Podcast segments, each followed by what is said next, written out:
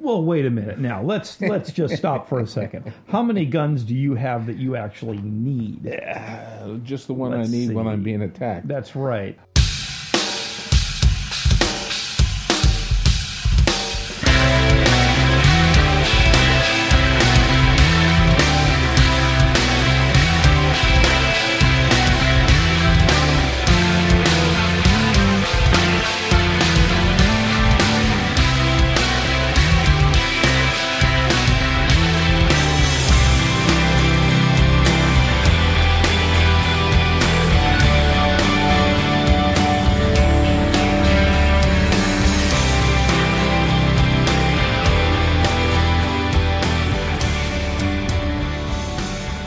Welcome to episode 0. That's right, episode 0 of the Frugal Firearms Podcast, the podcast that is going to bring you awareness of the best values across the shooting industry. Because we all have, what? Expenses. I'm Craig, and I'm here with my co-host Ken. Ken, do you have expenses? Do you spend money on things? Oddly enough, I do. What do you spend money on, Ken? Not as much on myself as I would like, or on my hobbies as I'd like. Tends to be sucked up by things like gasoline, the Biden economy, my falling 401k value, all of the things that I thought I had more of and I have less of now. So do we think that our audience, consisting of gun enthusiasts, are all people who have unlimited amounts of money and would spend every dollar they could on guns? Well, I think people would like to spend more than they currently spend, but we want value for our dollar because we know how hard it is to earn that dollar in the first place. And because of that, yeah, we're looking for things that are in the firearms community that are both useful, interesting, and have a good value. So that is the show philosophy, and every episode, our listeners are going to get exposed to those types of things, those elements that extract the most shooting fun and shooting value for your dollar. But it's not all about shooting. It's about all the things in the industry related to shooting. It could be knives. It could be cleaning gear. It could be training opportunities. It could be websites. It could be anything that really enhances the shooter's experience. So what are we going to talk about today, Ken? Being episode 0, this is the episode where we introduce what we're doing. And then as we get going into the podcast in future episodes, we're going to have a lot of guests lined up. But today, I think, let's tell them, we've told them what the purpose is and the philosophy and what to expect. But what kind of other things that what do we want to say right up front about the, well, is this legal advice, Ken? Absolutely not. And so anything that we say here is our what? Personal opinion. Our personal opinion only. And if you need that kind of information that relates to whether something is legal or not, they should go to a lawyer. And not us. Exactly, because we're not giving legal advice here. And we're not going to spend a lot of time on that because it's just our opinion. Now, when people get back to us, are they going to disagree with what we say? Some will. They will. It's the internet. They're going to disagree with us. And do we like constructive criticism? Absolutely. Do we like just being trolled on the internet? No. No, we don't. So anybody who has constructive criticism will have some opportunities to reach out at the end of the show. But if you're just going to troll us, if you're just going to say, you know, you guys are stupid, you don't have any idea what you're talking about, you know what? There's lots of other podcasts out there. But you know what makes this podcast unusual, Ken? Well, what would you say, Greg? I would say that it's because we're focused just on the value proposition. That doesn't mean cheap. Now, let's talk about what cheap and value are. Ken and I have known each other for how many decades now? Almost 50 years. Almost 50, yeah, coming up on about 50 years. We view value maybe a little differently. Ken tends to be a little more on the thrifty side of value. Cheap. Okay, cheap. And I tend to be a little bit more on the I'll spend money to get value side.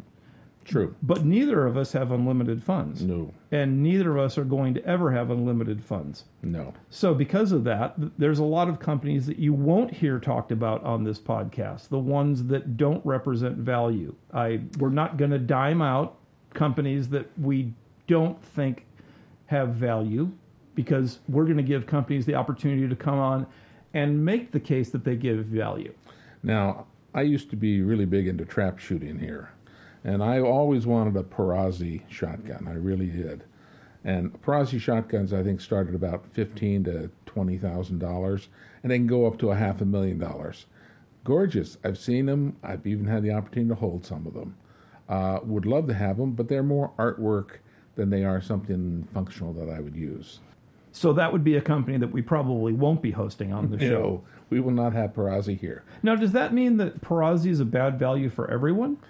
If you got the money. I mean, there are people. I see people. I was in over by the beach just yesterday, and people were driving up and down the coast on a Ferrari, which was a bright red Ferrari. I don't even know the model number of it, but I'm looking at it going, it's at least $300,000, probably $500,000 car, and he was driving slow. Why? I think because he wanted to be seen. Okay, and people want to do that. That's fine, but again, the person driving the Toyota was, at a fraction of the cost, was getting by just fine. But what do I drive? Well, now, that's an interesting statement right there. You do drive a 10-cylinder, naturally aspirated Audi supercar. I do not. But for me, that was value. It was value, yes. So you see, there are different perspectives on value, and we're not here to say that anyone else's perspective on value is wrong. But again, there are, and Ken didn't mention, I bought that Audi used, so I saved a lot of money on that. But we could both point out that we both own the first vehicle that we ever bought in our lives. That is a true statement. Yeah, for you a GTO, and for me a 73 Cuda. Yep, 73 Cuda and a 67 Pontiac GTO. Exactly. So, in this week's episode, we're going to be covering a few different items that we think represent good value. And at the end, we're going to give you, again, a little opportunity to reach out, make the show better. There's no Patreon site yet. There's no advertisements on or advertisements, as most people say, on the show as of yet. But we are interested in feedback, and we are interested, of course, in hosting companies that we think represent value on the show. So, without further ado, my first item up is the LaRue MBT-2S two-stage trigger. Now, I'm a two-stage guy. I happen to think that trigger, for its price point, is fantastic. Out of the box, don't need a gunsmith to do anything to that. Incredible reset, minimal take-up, consistent, perfect if you don't mind having something that's not a drop-in trigger. For drop-in triggers, I just became aware that Trigger Tech has now come out, and you say Trigger Tech. For those who are familiar with Trigger Tech, who claim to have, by the way, no friction because they use bearings and not sliding surfaces in their triggers, why would Trigger Tech be a value proposition? Because they have a new trigger that hopefully we'll get Trigger Tech representatives on the show at some point to talk about their product, which is a very inexpensive, also a two-stage trigger, which I prefer. That's a drop-in that actually is, for them, very, very inexpensive. Interested in finding out what listeners use and what they like? Again, I'm a two-stage guy. Ken, you're a single-stage guy, aren't you? Tend to be. Again, I'm not doing many match competitions where you're going to be firing, 400, 600, 800, 1,000 yards. I do have a few things that'll reach out that far. But, yeah, I mean, I pretty much want it to be consistent, the same every time. And I want it to be just the same feel. It's what I grew up with. It's what I have. What I like. Not that I'm saying I couldn't come to really enjoy a two-stage trigger, but I think I would have to probably have a higher end, maybe some sort of a match rifle, maybe, and with glass on it, scope on it, which probably would cost as much, if not more, than the rifle itself. Then I'd probably be much more into a two-stage trigger. Very often that's the case, obviously, with glass, and unfortunately so. Actually, scopes is going to be something that we're going to concentrate a lot on. In my show notes, I have another product I wanted to talk about in here, which is Athlon scopes. I'm not going to jump to that right now, but I am going to go back to your point about long-range match shooting. You've seen me shoot. How well do I shoot? You're okay. I'm okay. Yeah. I'm like a 3 MOA guy. You know, that's on a good day. Oh, good. Greg. Yeah. You hit the center. Yeah. Yeah. I made it go bang at, you know, or gong at 200 yards. Yeah, that's me. But I like the two-stage trigger because I like the feel of the take-up and pre-staging it so that I sort of know the next thing that's going to happen. The break. It's going to break. That to me is good. Actually, there was a new trigger at SHOT Show this year, which is a zero-break trigger. How so? How so? Electronic. It simply uses a strain gauge in the trigger, and as you pull back, it simply measures the strain and then releases when it hits a certain point. Probably so programmable too. Yes, it is programmable, and it is not something that I was able to try when I was there, but it does. I mean, a zero break trigger is an interesting item. That's reminiscent of, I think Remington had some electronic primered firearms a few years ago, where they basically, instead of having a primer hit, you know, you had a hammer and a firing pin hitting a primer, it used an electronic signal. Which actually, when you're shooting 1,000 yards, even the movement of a hammer moving forward and hitting a firing pin can actually, you know, cause you to have an adjustment of a foot or more at 1,000 yards. So an electronic trigger or electronic primer, and maybe an electronic trigger, would be very helpful for that. It would be, yeah, and. Again, maybe a product that I'll never own because the truth of the matter is, you know, how often do we get out and shoot? Now, I'll tell our listeners another little interesting point here. Maybe not that interesting. We're not former military. We're not tier one guys. We, you know, our training is what we've paid for, not something an institution has given to us. And a lot of it has been, you know, just exposure across the industry, you know, for decades.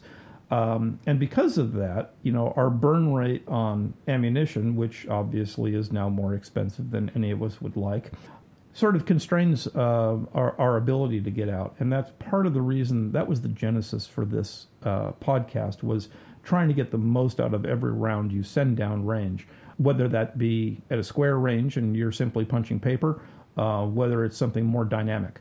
But if you're buying things that, you know, if you're the person who is going to be, you know, quote, an operator, and I don't mean that in a pejorative sense, or if you legitimately use your guns every day in the course of your duties, law enforcement officers, things like that, there'll be a lot of stuff in this show that might apply and a lot that absolutely will not.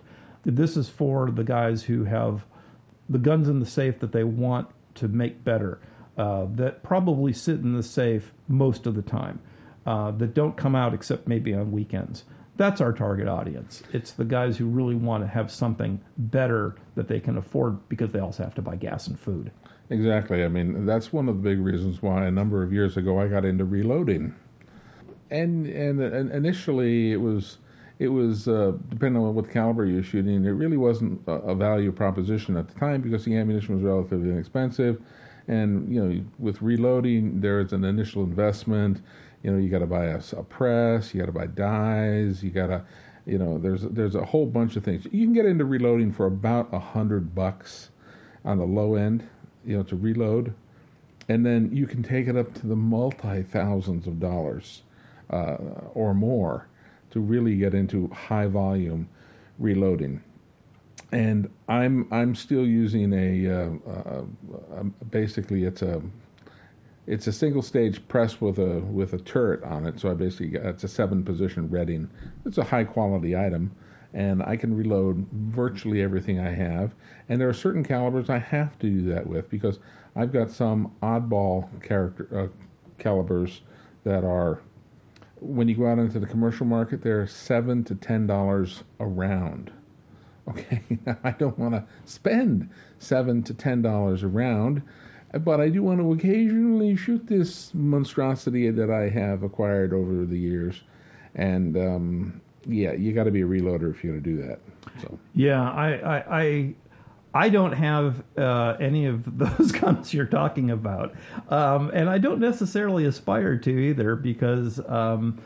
you know, my collection is a lot smaller than yours. For, you know, dear listeners, you know, Ken's collection is substantial, and mine is less substantial. You spent it on supercars. I spent it on other things. I spent it on all kinds of things. But, you know, kids' education for one thing, you know, true. Better. I mean, how much beer have you had recently, Ken? That's a good question. I am over 60 years of age now, and I have never once had an alcoholic beverage of any type. And that's not a religious reason or something like that. That's a personal decision I made early in life. And on how much money have I saved on not buying beer or alcohol low these 6 decades? Sure. And in my garage that Ken has seen many times, I have a bottle collection of over 750 bottles, and every one of those bottles is one that I personally consumed. So, yeah, there are differences in how we view value. What product do you want to bring up first? Oh, I don't know. I've got all sorts of things that we can talk about. But, for example, I was approached recently by a friend's wife. He passed away of pancreatic cancer, quite sad, at the age of 63. And his wife, now alone in a house and feeling like she wanted to own her first firearm.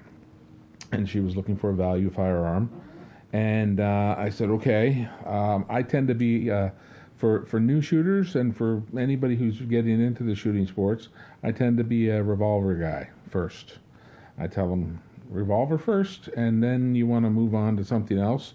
You know, highly encouraged. But the reason I say that is, if it's 3 o'clock in the morning, you're waking up out of a dead sleep, and you grab a 1911 or something like that. Maybe you hit the wrong button. You drop the magazine out and the hits the floor or whatever. I mean, they're just more complicated. Or you had the rack to slide, or you got a failure to feed, or who knows what. Whereas a revolver, you just pick it up and you squeeze the trigger and it will go bang 5 or 6 or 7 times or whatever, how many rounds are in it and whatever caliber. So one of the ones that I had suggested to my friend's wife was a Taurus, which I think is a very good value proposition. And again, when firearms are offered in blue steel or stainless steel, and the stainless steel is usually $20 or $30 more, I will say always buy the stainless steel version of the gun, just for the fact that it's going to be a slightly lower maintenance. You don't get to cleaning it right when you get back from the range, or the bag gets wet somehow, something spills on it. You're not going to pull out a rifle or a pistol that's got surface rust all over it, which can ruin the value of a firearm. Not that I sell a whole lot of stuff, but you don't want to ruin the value of it, and you want to keep your firearm. So I tend to be a revolver guy first and stainless steel. And the one I suggested was a Taurus Model 856, which was a 6-shot 38 special revolver. Now, how many people in the audience just grimaced when my partner Ken just said Taurus? Because Taurus does have a certain reputation that doesn't necessarily put them in a good light. But Taurus actually has turned a lot of things around. In conversations at the SHOT Show I had, the quality assurance side of the house has figured it out based on new management. And they really are, trying to... They know where their weaknesses are, and they're trying to repair that image. Mm-hmm. And they're trying to do so objectively, not just through advertising or something like that. So, good on you. And, again, are you going to recommend that Taurus, the one that's sitting right in front of you on the table, are you going to recommend that particular Taurus to a guy who is going to be out, in pitched gun battles every week? Probably no. Okay, but if it's a a purse gun or in the safe next to the bed or something like that, is Absolutely. It going to go bang when you pull that trigger? 6 times. It's going to go bang when you pull that trigger, and that's really the important thing to remember here, which is that if she was presented with, you told her she had to go get company XYZ's 1911. Tricked out, and by the way, you have to send it in for a trigger job and new springs, race tuning, and checkering and so on. And you're only going to be out $2,000 on this gun. Would she have a gun right now? No. The value gun here. It was on sale at the opening of a recent gun store here in our town here, and it was $299. And I went down to take a look at it, and I said, it's great. It's not a high-end Smith and Wesson or something like that, but at $299 for a stainless steel .38 special revolver, which will spend probably a couple of weekends a year at the range, you know, maybe 100 rounds through it, 100, 200 rounds to it most per year.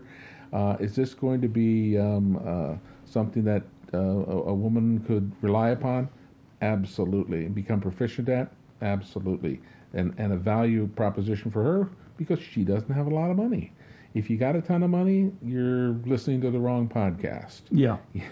Well, you could have a lot of money and still find value in what we're talking about. True. Because when I mean, some of the things that I'm planning on talking about in the future are things that you might, you know, I mentioned Trigger Tech.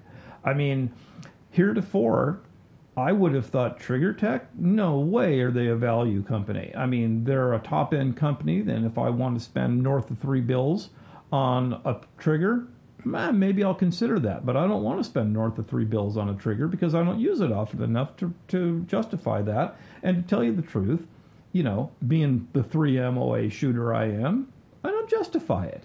So why not get something a little bit more affordable? All right. You know, the thing that one of the things I wanted to talk about too, having been to a number of SHOT Shows, a constant person there is Jerry Michalik. Well, one thing you might want to tell people who might not know what the SHOT Show is. You know what? You're right. The Shooting and Hunting Outdoor Trade Show, which is an annual event that happens for decades now in Las Vegas. It used to be in other locations. But the SHOT Show is essentially, you know, the pinnacle of trade shows in the shooting industry. It is bigger than the NRA convention in terms of the number of exhibitors.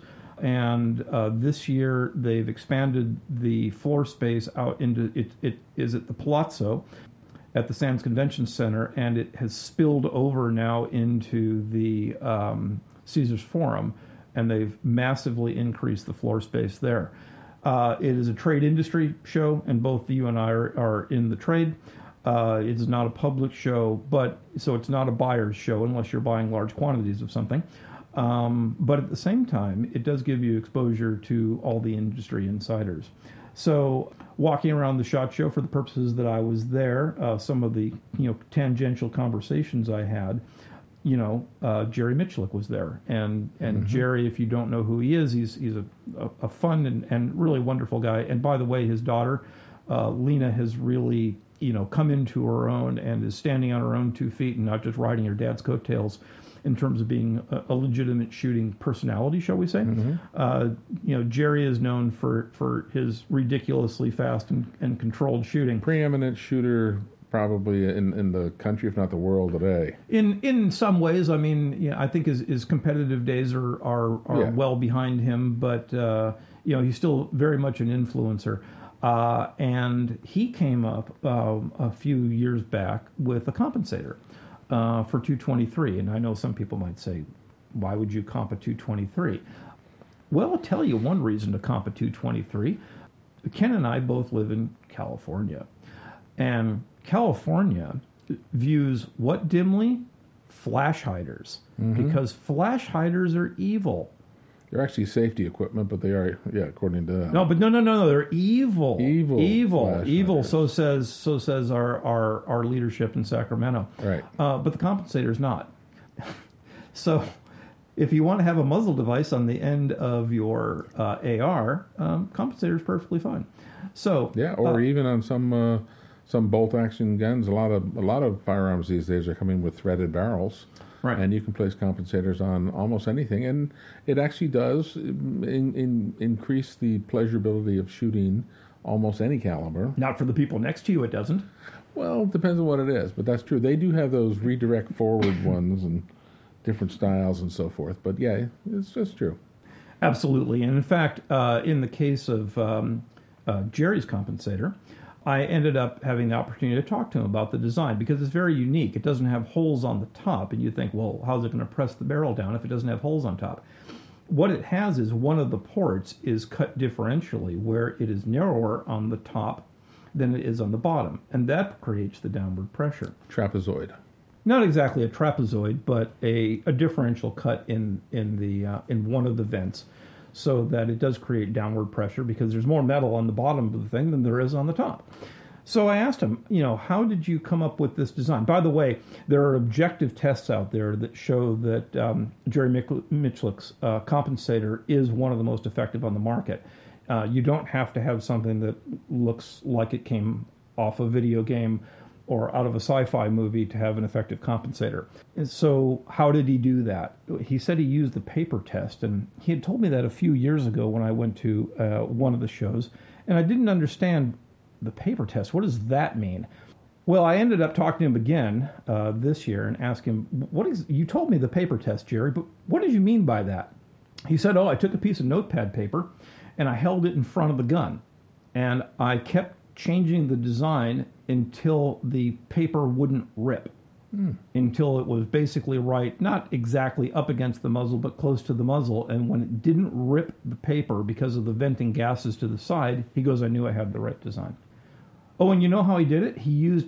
He started off the design using 1022 bull barrel blanks that he cut up and then milled, and then just tried different designs. So very inexpensive comp as comps go.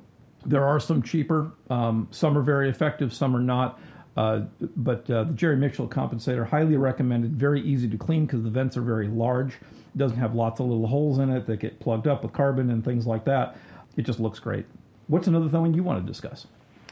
Oh, interesting question. I don't know. I have a bunch of odd things I could bring in and talk. Sure. Talk about. Bring us something odd. All right. Those of you who watch Quigley Down Under, who basically watched what an 1874 Buffalo rifle was capable of doing, I recently acquired one. Mine is an Italian copy of it, but it's considered very good, and it's not in the original 45-110 caliber or 45-120 caliber. And what that means is 45 is the diameter of the bullet, 0.45 inches basically, and then originally a 110 or a 120 would be 110 grains of black powder. Mine is it's also in a black powder cartridge, but it's the 4570. Which was a 45 caliber with 70 grains of black powder, and the 4570 is one of the few rounds which basically successfully made the transition from the black powder era, which pretty much ended about 1900, and made it into the modern era with the development of smokeless powders. And the 4570 today is capable with modern powders. Modern chemistry, modern smokeless powders, of well exceeding the capabilities of a 45-110 black powder or a 45-120 black powder. And so anyway, I have it with the double set triggers and the octagon barrel and it's an 800-yard rifle. You're basically lobbing it in because it's going to come out the muzzle end probably somewhere around the 1600. Depending if you hot load it, maybe up to 2,000 or so feet per second, and you're going to be lobbing a very heavy 500 grain and anywhere from 350 to 550 grain lead projectile in a fairly large arc over a distance of 800 to 1,000 yards. But actually, they do work, and there have been some phenomenal shots that have been made and have been verified. There was one that was done actually with an original 1874 back in the day, and I think they measured the shot at something like 1,800 yards. You can actually look that up. 1,800 yards. Yeah, it was probably didn't have a lot of kinetic energy left at that point. I don't imagine. Did it? It was enough. That was a battle. That occurred, and you can read about it. I could look it up for you if we needed. Yeah. What did you spend on this rifle, though? I got it. Because we're talking value here, right? So what's the value proposition? I did a value proposition. It was it's a copy. It's not an original. It's a copy, and I was able to pick it up for a reasonable price of under $1,000. And the advantage is the fact that it was done with modern steel and modern brass, and it's a modern reproduction. So it's basically a brand new. It's a brand new gun with better quality parts, better case hardening, better everything. It's beautiful. Wood's gorgeous. Everything's gorgeous about it. This is one of these situations of did I need it? No. Well, wait a minute. Now let's just stop for a second. How many guns do you have that you actually need? Just the one I need when I'm being attacked. That's right. That I need to defend myself or my family, no. This was a bit of a splurge, but it was something I wanted to acquire, and I've always, if you've watched the Quigley Down Under movie, you kind of get to appreciate what Tom Selleck did there in the movie. I actually saw the original Quigley rifle that he used in the movie at the National Firearms Museum a number of years ago. That was at the NRA Museum just outside of Washington, D.C. When I visited, there was they had the rifle there. I think it's since been moved, possibly been auctioned off to somebody. I think it was actually auctioned off to someone and got many thousands of dollars for a very good cause. But anyway, great fun. Mainly it's something you take to the range, and you will all of a sudden draw a huge amount of attention from people who've never seen one and are very interested in wanting to shoot one. And that's one of those guns that I have that has no practical purpose, but the value to me is more experiential on what people are going to...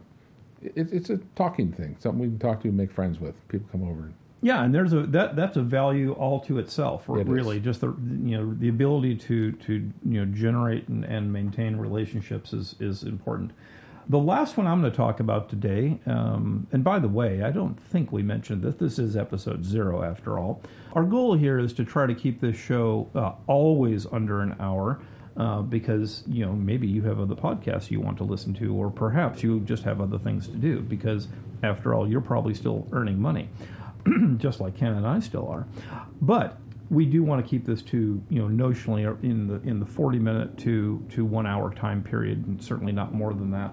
And we're coming up pretty close on that number right now. But I did want to bring up another site that I think is worth jumping into.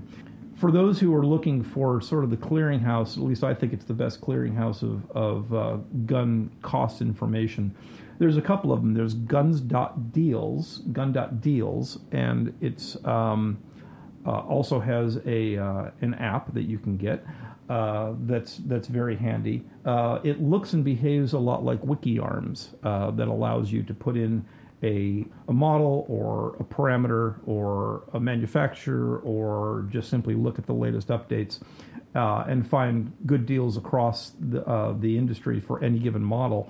And then it provides links and rankings of each of the, by cost, by the way, of the thing you're looking for, no matter where it is. So just from a philosophical point of view, am I the kind of person who would say, do that and don't support your local dealer? No, I wouldn't say that. But a lot of times the gun that you really want isn't in stock locally. A lot of times the wait list might be very long to get the thing you want, but maybe that thing is in an adjacent state. Maybe it's on the other side of the country. And you're still, don't forget, patronizing those FFLs, by using those local people to do the transfers for you.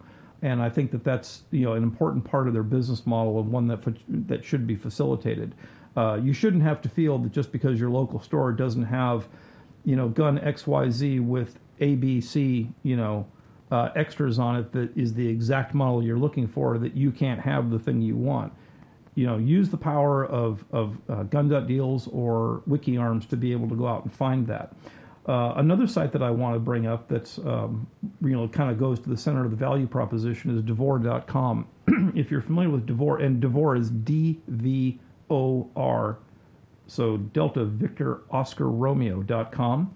They're a sort of a subsidiary, if you will, of Optics Planet and their sites, where prices are lower on DVOR. The downside of DVOR is you better know what you want, because they don't accept returns. So this isn't the Amazon Prime model of, I got it, I didn't like it, I sent it back. This is the model of, you got it and you're keeping it, or you're selling it on the secondary market. And they also pretty much never offer free shipping except a couple times a year. And the shipping is a flat $10 per order, irrespective of what you order.